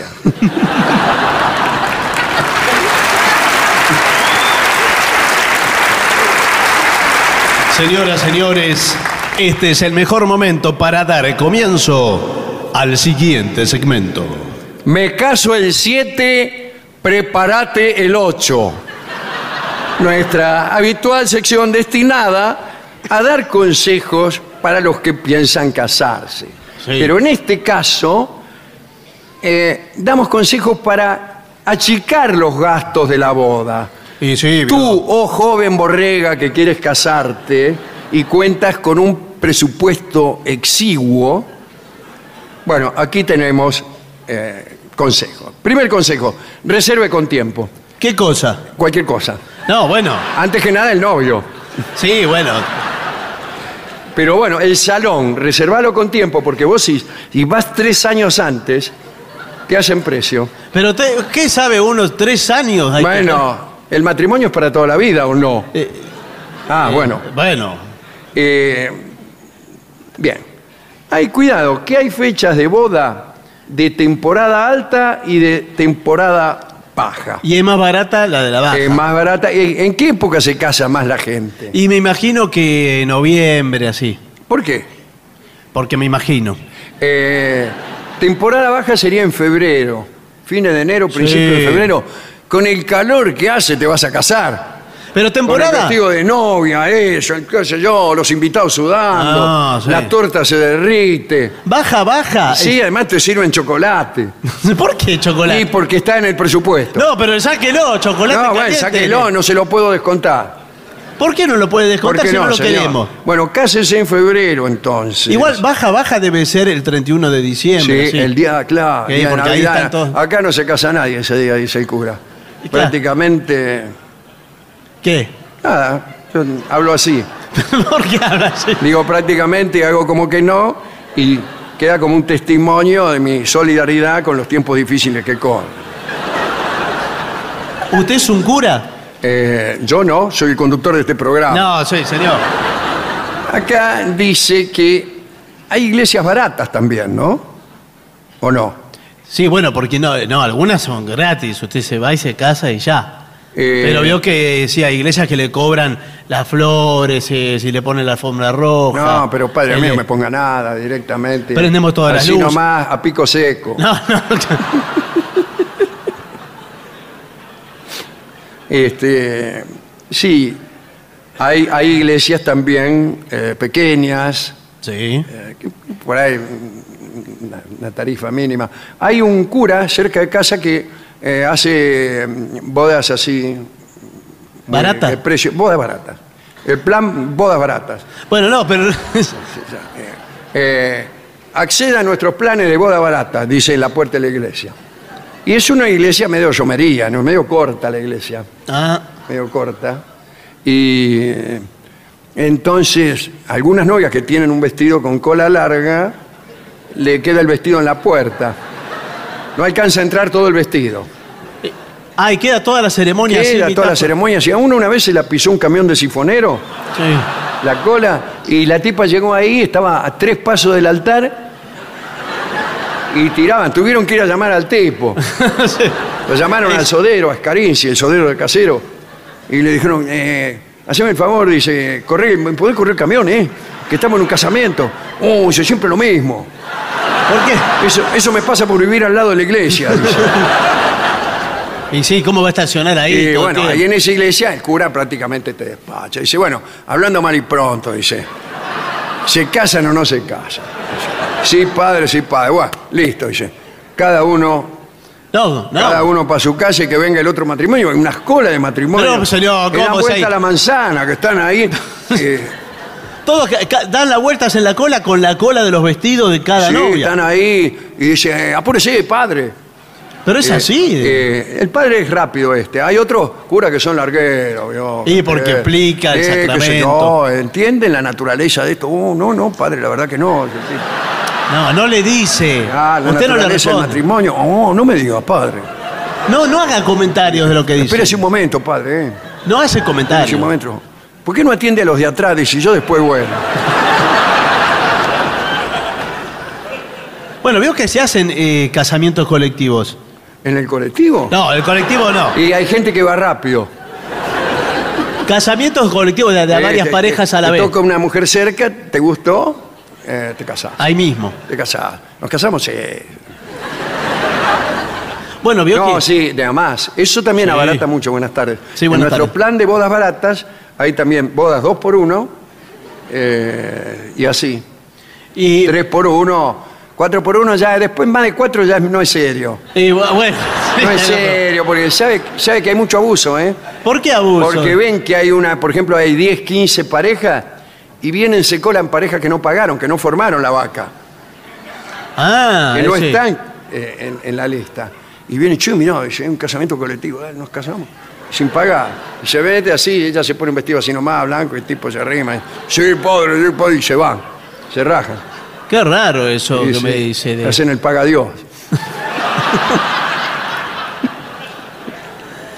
Ahora el cura no, no se confunde, ¿no? De una pareja y otra, porque Sí, veo que se le confunde dicen, mucho. le dicen los nombres, le Eh, dicen. ¿Usted quién era? Dice. A veces casa equivocada, pues son cuatro o cinco parejas, y por ahí. Uy, Uh, no me diga que lo casé a Mancinelli y no se puede con la de separar. Rubinato. Y si no se puede separar, no, No. padre, pero yo no la conozco. También estoy enamorado de la otra, la que usted casó Que se está yendo con el de Manzapane. Sí, se está yendo. Qué ahí. bueno, loco, dice, ¿qué va a hacer? No, ¿cómo que va a ser? Agarre lo que, lo que, lo que viene. Que el hombre no separe lo que Dios ha unido, Claro, ahí está. eh, No, can- ahí ya está, no, canté. El cura dice, ya canté. No, ya canté, no, pero. se Que el está hombre yendo, no separe lo que Dios ha unido, es decir, pelito para la vieja. Pero uno ve que se está yendo otro tipo con la novia. Eh, bueno, no sería la primera vez.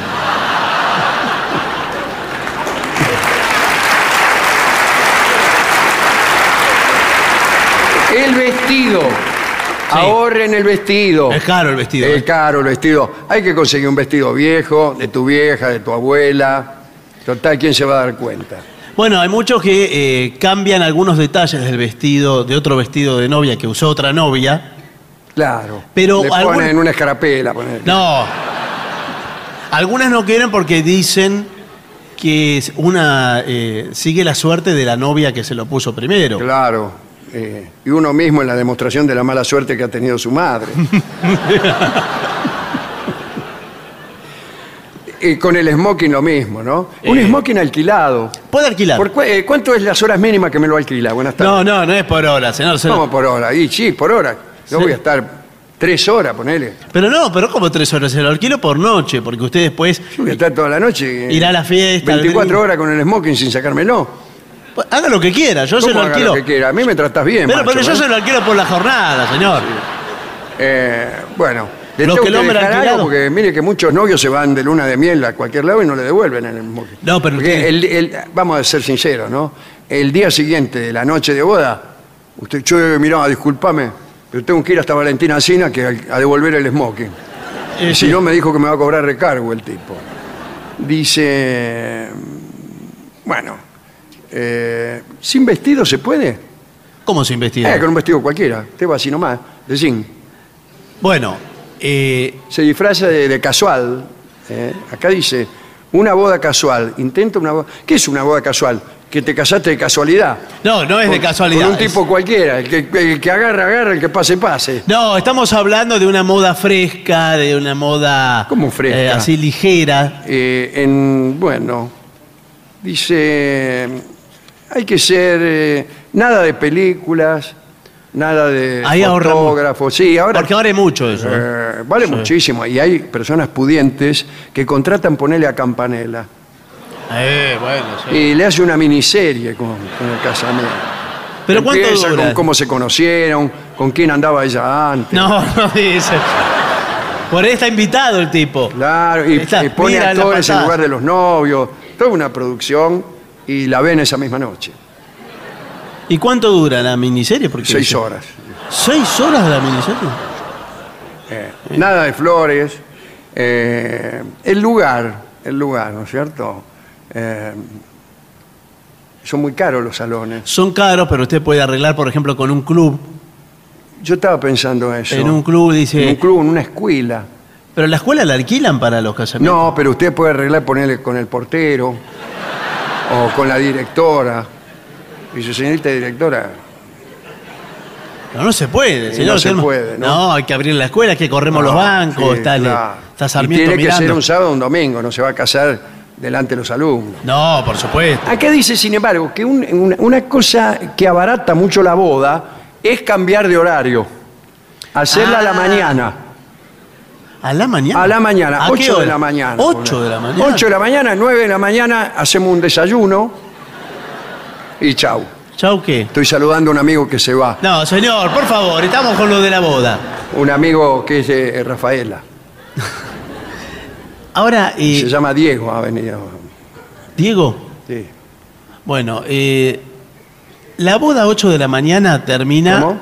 La boda a las 8 de la mañana, la ceremonia, termina, por ejemplo, que a las 11 están todos afuera. Y Terminó- sí, ¿qué quiere? Terminó la ¿Qué fiesta, quiere? todo. Eternizarte con. eh, ¿Sabe qué pasa? Nadie sin. Nadie, es poco lo que. Los borrachos. Claro, el En borracho. esos casos, un borracho a las 11 de la mañana es difícil. ¿no? Ya, ya le viene borracho. Claro. Tiene que venir. No, no. En cambio, en una fiesta queda bien incluso emborracharse. A las 3 de la mañana usted está borracho, bueno. Eh, bueno, sí. Pero a las 11 de la mañana es... ¿Y hace el carnaval carioca, todo eso? Porque No, no, en este plan barato, no, no, no, no, no hay nada. Lo único, hay este... eh, ese que tiran de la, de la cinta, Sí. que hay unas cintas que se meten adentro de la torta. La- Sí, todas las tortas y tienen la tiran, tirita. Y cada una tiene un regalo. Sí, Un sale regalo, vale dieguita el regalo. Bueno, pero es simbólico. Y es- simbólico, hay qué sé yo, una cosa de plástico, un sonajero, no sé. Sí, pero uno saca el anillo. Eh, sí, y tiene una vuelta gratis. No, no es una vuelta grande. Eso indica la que se va a casar. La que se va a casar, Sí. nosotros habíamos puesto en- eh, a través de la torta unas cintas que entraban por un costado de la torta y salían por el otro, Ah, como si fueran dos cintas, no una. Entonces, una invitada agarraba de un lado, la otra del otro. Y así varias cintas. todo cruzado. Cuando decía tiren, tiraban todas Una cincha. y se armaba como una cinchada. Claro. Y la torta quedaba des- destruida. Qué lindo. Y todos nos íbamos cada uno para su casa con la satisfacción del deber cumplido. Ahora, ya que veo que usted está en tren de, de ahorrar para Sí, el claro, casamiento. se lo dije. eh, es caro, lo, eh, mencionó lo de la torta. El mu- los muñecos de la torta. Son usados. Son también, son el, el abuelo y la abuela de la novia. Pero está medio chamuscado. Mire el abuelo cómo ¿Y está. ¿Qué querés? Eh, bueno, bueno, pero. Se casaron hace 50 años. Dice, hay que, mm, lo que sí, hay que contratar algunos patobicas. ¿Por qué? Que va todo Y por los colados. Bueno, pero. Y se le cuelan 15 personas y eh, a la media hora de fiesta usted ya no tiene más sándwiches. Pero ¿cómo, ¿cómo se le van a colar 15, per- 15 tipos? Es un montón de gente. Y bueno, se le puede este- colar uno. Eh, por eso, con patobica no, no se cuela ninguno acá, señor. No, bueno. Usted ya veo que está ahorrando, ya veo el menú. Sí, el menú. Son sándwiches sí. de miga cortados en cuatro No, bueno, no. y mucha sidra del año 30. Puede hacer algo de, de parado. ¿Cómo? ¿Se refiere a la noche de bodas? No, señor. Me estoy refiriendo al servicio de catering. Ah, también. Sí, porque.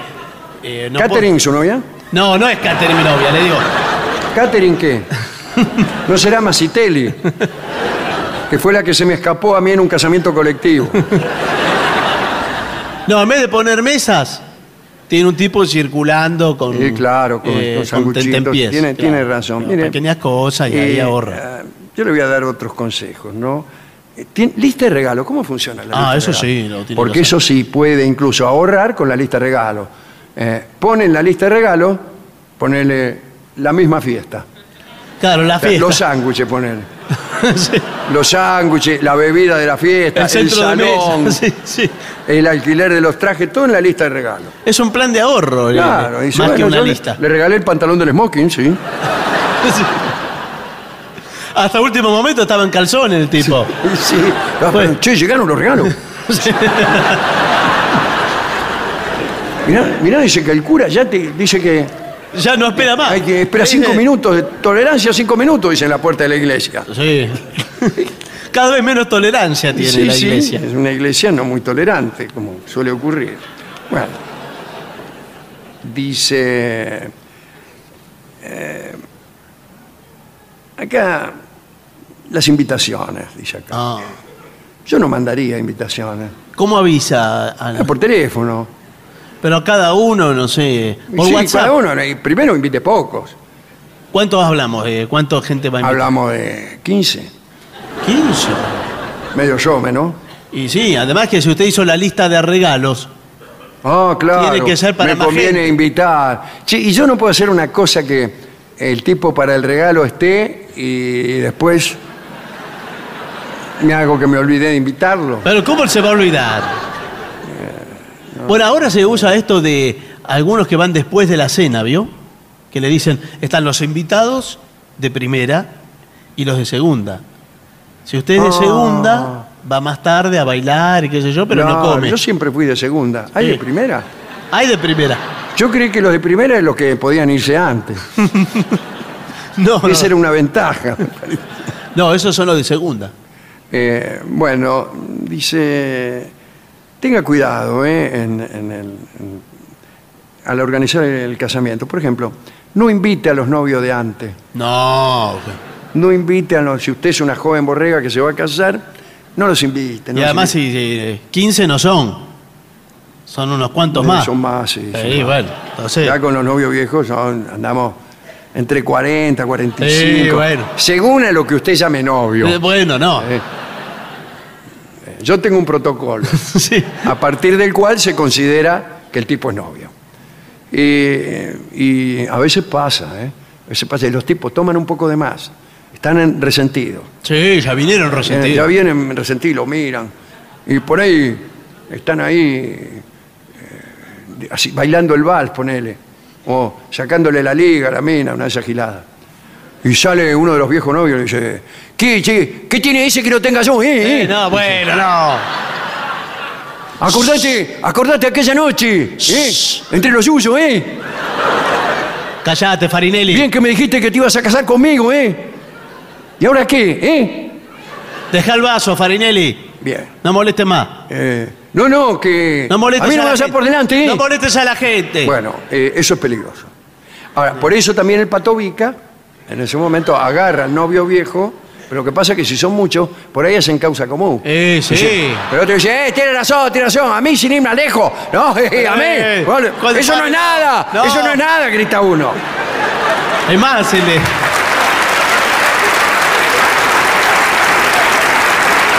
Después el Patovica se acuerda.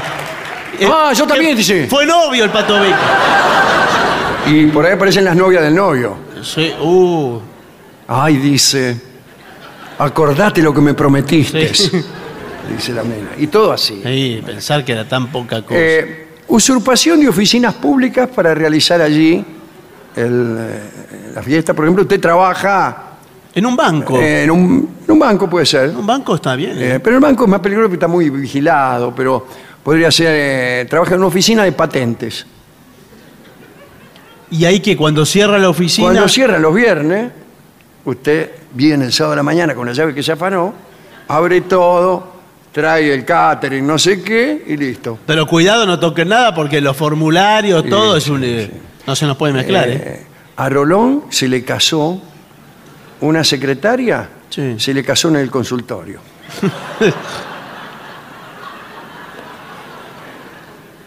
¿Cómo no le dijo nada a él, Y el sábado agarró la llave, que ya la tenía. ¿Por qué tenía la llave? La, la- la- Porque sí, porque a veces llegaba primero la secretaria o lo tenía todo antes que Rolón. Ah. Era persona de confianza de Rolón. y se casó con un tipo. Y se casó con uno, primero, no lo invitó a Rolón. Y bueno, no. Después le dijo, disculpe que no lo invité, pero sí.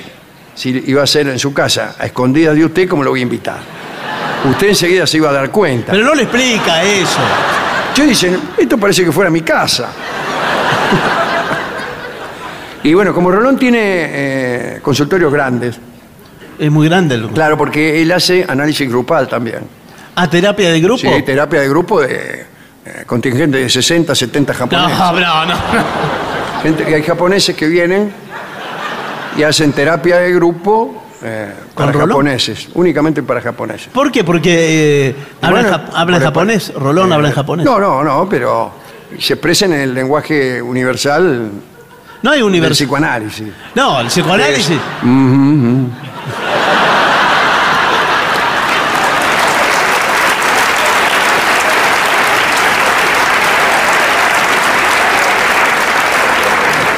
Viene el japonés y dice, Ichiro una capa, bueno. ¿Una qué? Hiroyuki Akutagawa. y, y Rolón dice, "Mhm". Y se puso de moda entre los japoneses, Rolón. Viene el contingente 50, 60 japoneses, todos juntos. Y oh, oh, Rolón, Rolón. Rolón, Rolón. Lolón le dicen. Lolón. Lolón. Lorón. Lolón, Lolón. No me preocupan lo que digan. Bueno, entonces Gabriel aprovechando esa amplitud del consultorio, que tiene 60, Localidades, digamos. 60 divanes 60 divanes y ninguna flor. y ninguna flor. Bueno, la, la secretaria le hizo. Y justo Rolón se olvidó, se creyó que había dejado encerrado a un japonés. Y bueno, se me parece que dejé encerrado a un japonés el otro día. Creo que el japonés, hasta que vos no decís que se vaya, no se va. Quedó ahí el tipo, bueno. Y entra Rolón y se encuentra con una fiesta, todos bailando, la secretaria. ¿Qué es esto? ¿Qué cosa? Esto. Es la fiesta de casamiento, me invitaron. a mí. No, eh, la secretaria dijo, no es lo que usted piensa, Borkestein.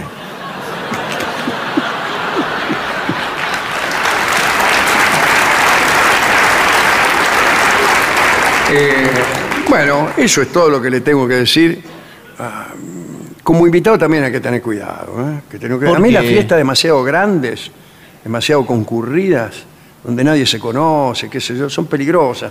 Uno empieza a hablar de alguien, mal de alguien y resulta que está hablando con el hermano. Bueno, pero no habla mal de nadie. Usted circula entre la gente, se da a conocer. No sabés quién es quién, se confunden todo, un tipo viene, te saluda, ¿quién es, quién es? ¿Quién es? ¿Quién es? Yo no conozco nunca a nadie. Bueno, en los casamientos demasiado concurridos me, me pasan cosas. Una vez, por ejemplo, bueno, había bebido mucho, se casaba alguien que me había invitado, no me puedo acordar ahora quién. Y bueno, yo me aburría mucho también. Usted sabe que yo no bebo, Sí. pero estaba tan aburrido que empecé a tomar anís. Anís, claro, Sí, era el único que anís. lo tomaba, sí. Eh, el anís es horrible, pero yo me la tomaba igual. Y dicen que la cura de anís, etcétera. Sí. Es bravo. Y bueno, por ahí empecé a deambular por un parque que había.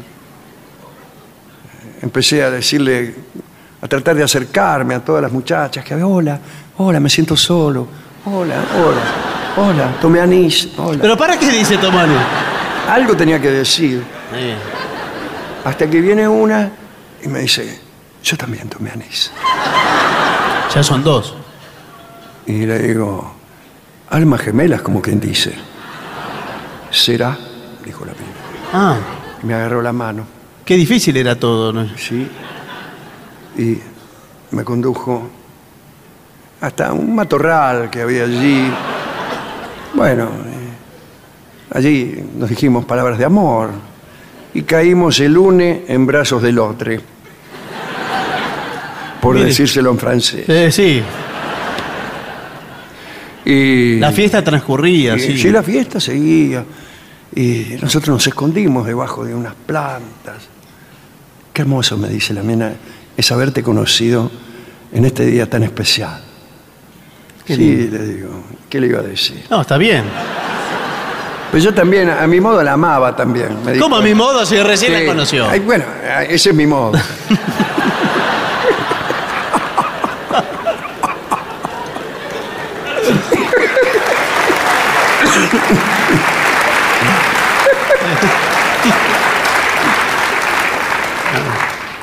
Y en eso vemos un revuelo en la fiesta, era lleno de ratos, que eran como las 6 de la mañana, las 7, estaba amaneciendo, estaba- algunos desayunaban, y vio cómo son esas Mm. Sí. fiestas, no terminan nunca. Un revuelo, un revuelo, ¿qué pasa, qué pasa, qué pasa? Eh, eh, por ahí un tipo se perdió la novia. No aparece la novia. El, el novio estaba medio mamado, no se acordaba, y por ahí dijo, che, la novia. Sí, ¿dónde está mi novia? Sí, no, no, poné, poné se fue. pero qué- Bueno, qué sé yo.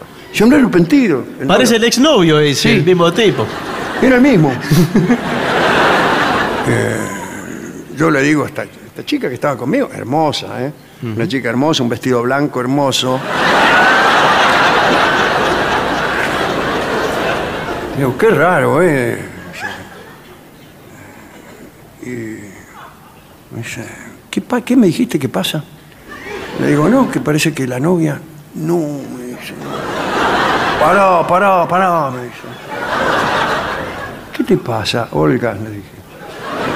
Ya sabía el nombre. ese- No. Fue una inspiración. Su primera novia. No. Y me dice, no, pará, pará. Soy yo la novia, me dice. Y, ¿qué? Le digo, ¿lo querés? No, no, no, papá, no sé, no, no me acuerdo. ¿Cómo no se acuerda? No. Tomé mucho anís, cuando uno toma anís, ¿te acuerdas? Sí, pero no, no- no es un tema de Le digo, memoria. ¿Y si nos vamos? Se van a ir en plena. ¿A dónde? No importa, le digo, vámonos, vámonos. Salimos corriendo. La fiesta era en Martín Coronado. Una casa. Y salimos corriendo a la estación del tranvía, el tren, en la Croce. Justo salió un tren, lo tomamos hasta la Chacarita. Bueno, nos casamos. Pero, pero ¿cómo se casaron? Es mi señora esposa ahora. ¿Qué historia de, de amor? de Finalmente amor. es una historia de A amor. veces yo me pongo un poco celoso. ¿Sí? Digo, si no fuera por el anís, etcétera, le digo. ¿eh? Eh, bueno. Y ella volvió. me dice, déjame en paz. Y sigue lavando el patio. Somos muy felices. Bueno, lo felicito, después de todo. Lo Muchísimas felicito. gracias. Lamentablemente no pude yo hacer mi propia fiesta de casamiento. No, pero tomamos como que aquella fiesta. Está muy bien. fue la nuestra. Y la verdad que fue así. Y fue así, señor. Fue así. Y fue así. Sí. Bueno, eso es todo lo que le tengo que decir. Eso es todo lo que le tengo que No sé cuánto se ahorró de la fiesta, porque dijimos que íbamos a dar un servicio para hacer fiestas baratas. decir. Y finalmente. Lo barato sale caro. eh, Pero justamente hoy, aquí entre el público, encontré una persona que me dijo, ¿a qué no sabe quién soy yo, eh? no me diga. No creo que me vas a llevar por delante, eh? Me dijo, te espero la salida, eh. Y ahora tengo miedo de salir. El novio aquel. Sí, sí, sí. Bueno, sí, está bien. Bueno, pero se, dio así las circunstancias de la vida. No, Usted le yo- tiene que explicar eso. Yo me parece que me voy a escapar. De paso mato dos tiros de un pájaro. ¿Y Olga? No la vi, ¿vos sabés? Estaba tomando anís la última vez que lo vi. Hace como tres horas. Uh, no, para, para, para, para. ¿Estaba con un vestido blanco? Sí, siempre usa el mismo vestido.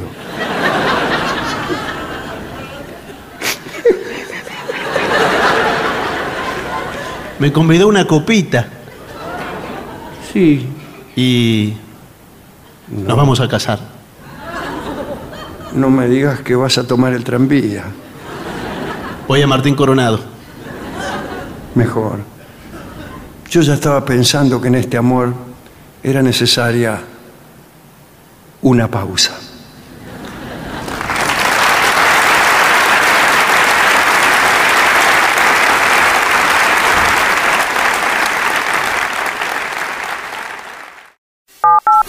Siete cincuenta. AM750. Objetivos, pero no imparciales. AM750. Objetivos. Pero no imparciales.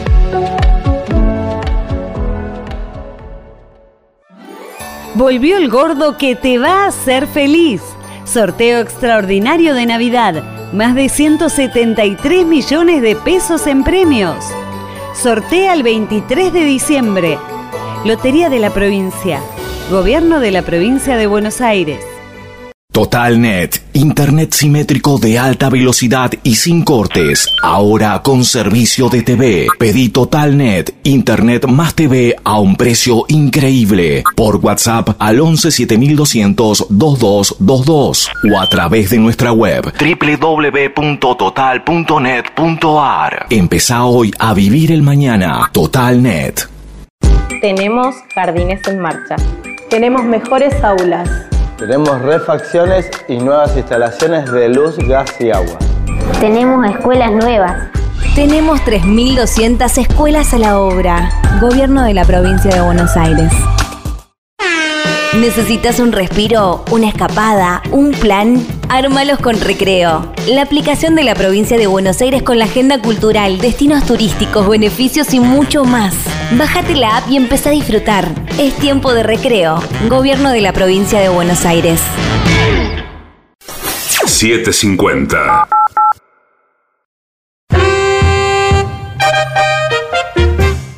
La venganza de los lunes.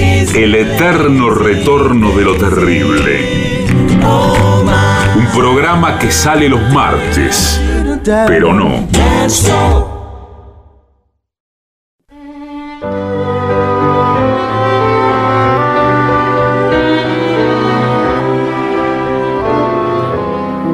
Y ya llega, y ya llega al espacio quality de la ciudad de Córdoba, nuestro querido y nunca bien ponderado maestro, maestro, el sordo, el sordo, Arnaldo, Arnaldo Gansé. Y acompañen esta noche a nuestro querido maestro, los integrantes del trío sin nombre, Manuel Moreira. El señor Martín Caco Dolina y su babosa. Y el licenciado pentacadémico Ale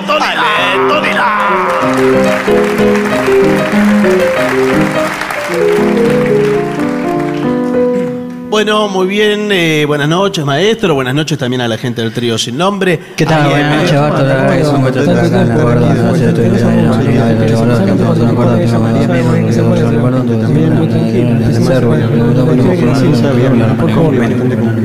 me acuerdo. No me pareció. Le piden. eh, Every Breath You Take es un tema que está al alcance de- del ¿Hacemos? trío. De la mano. Sí, de esta mano. ¿Hacemos eso? Sí, sí. Vamos. Un, dos, tres y.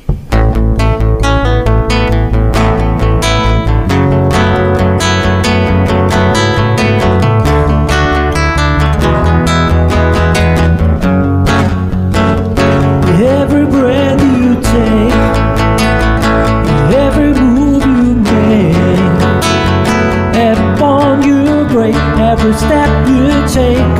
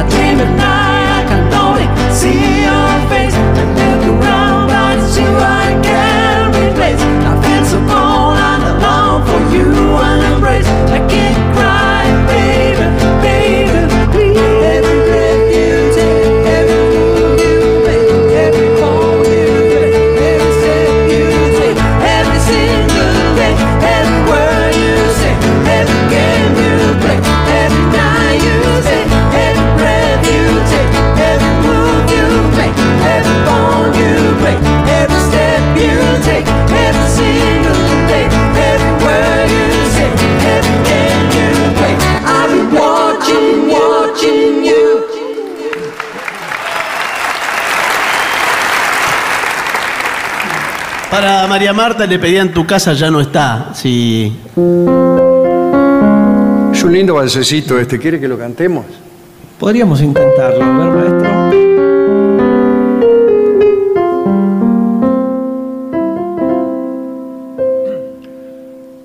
Aquella juventud de la emoción primera.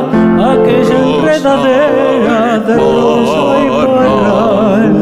Ya son como el perfume de un libro muy viejo. Tan solo son recuerdos.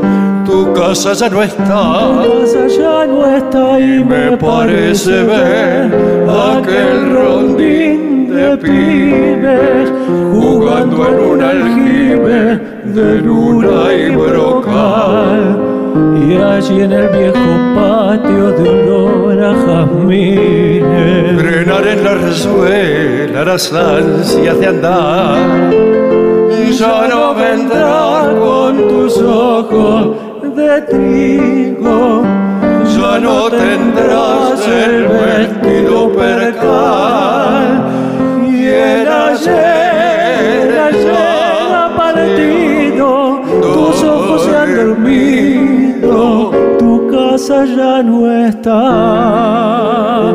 Ya no hablarán tus muñecas de trapo. Ni el agua mansa del último adiós. mansa, tú que podrías traerme el ayer, te has marchado en tu aroma de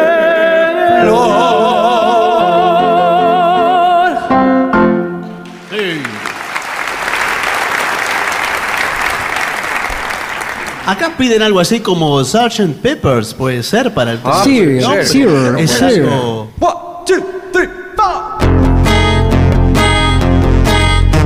We Sergeant Pepper's Lonely Hearts Club Band. We hope you have enjoyed the show. Sergeant Pepper's Lonely Hearts Club Band. We're sorry, but it's time to go. Sergeant Pepper's Lonely, Sergeant Pepper's Lonely, Sergeant Pepper's Lonely, Sergeant Pepper's Lonely, Sergeant Pepper's Lonely Hearts Club Band. We'd like to thank you once again. Sergeant Pepper's one lonely, lonely ass club band. It's Gary Barry near the end. Sergeant Pepper's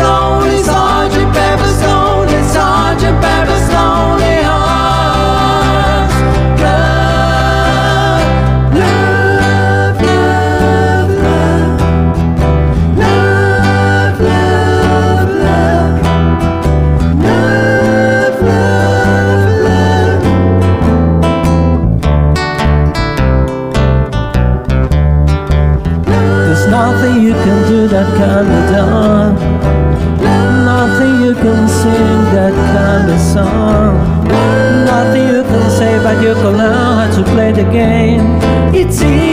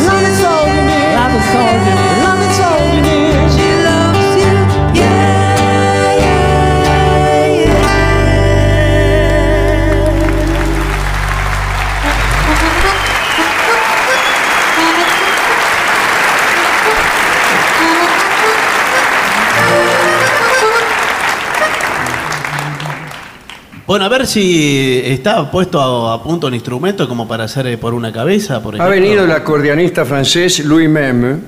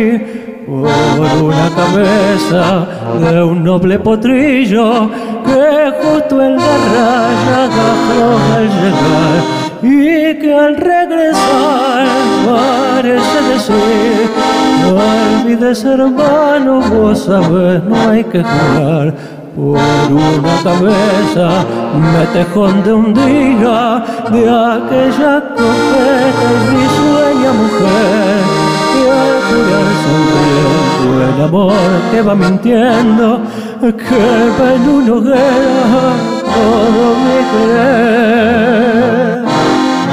Por una cabeza toda la locura que besa borra la tristeza calma la amargura por una cabeza si ella me olvida ¿Qué importa perderme mil veces la vida? ¿Para qué vivir?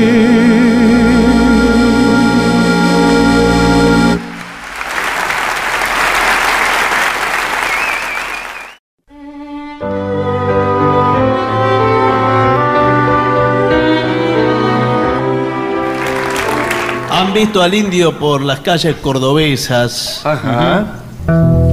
¿Sí? ¿Estás Ji. seguro? Jijiji. Bueno. Sí, sí, sí. A ver. Un, dos, tres y...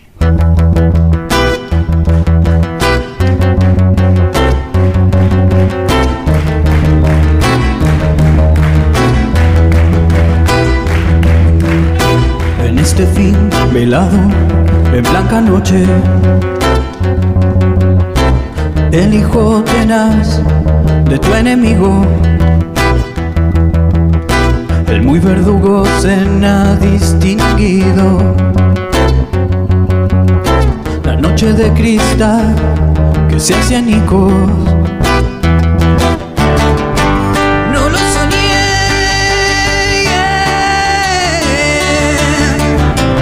Se enderezó y brindó a tu suerte.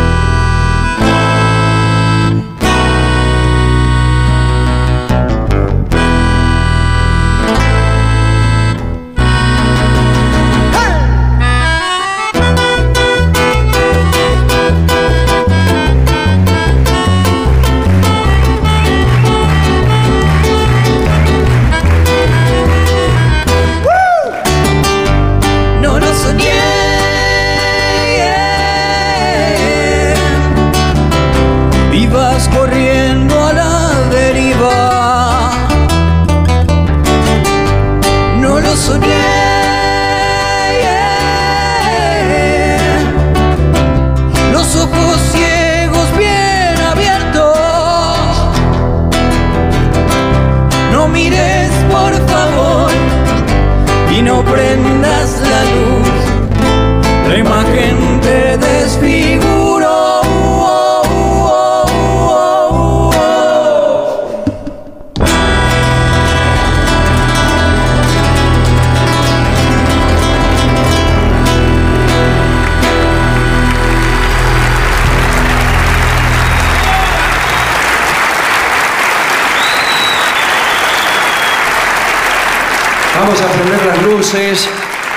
por favor, para decir que obedeciendo órdenes de los patos Vica del Quality vamos a retirarnos. Y vamos a hacer las últimas canciones, una tras otra, como puñalada de manco. Y luego saludaremos a algunas personas allí en el fondo, o nos tomaremos fotos, o recibiremos amenazas, extorsiones y limosnas. La primera canción, ¿cuál es? Miren, yo entiendo que en general eh, los temas de la banda Aerosmith no son parte del repertorio habitual de- del programa. Bueno, no pero de la hoy, emisora. por estar en Córdoba, vamos a hacer la canción que vinieren a pedir del repertorio de Aerosmith. ¿Qué es lo que quieren? ¿Cuál piden? Llorando de Aerosmith. Bueno, llorando de Aerosmith, señores.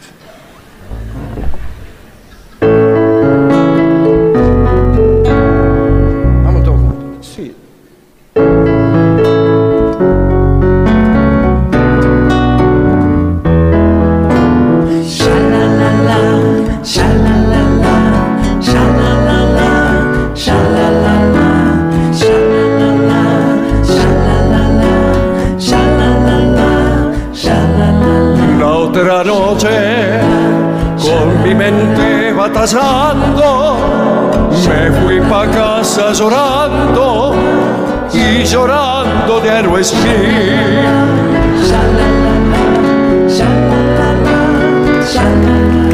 Ya era tarde, pensé que estaba dormida, pero el celo me mataba y llorando de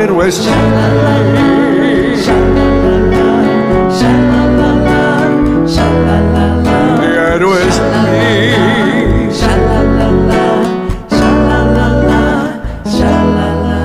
De Aerosmith. De Aerosmith.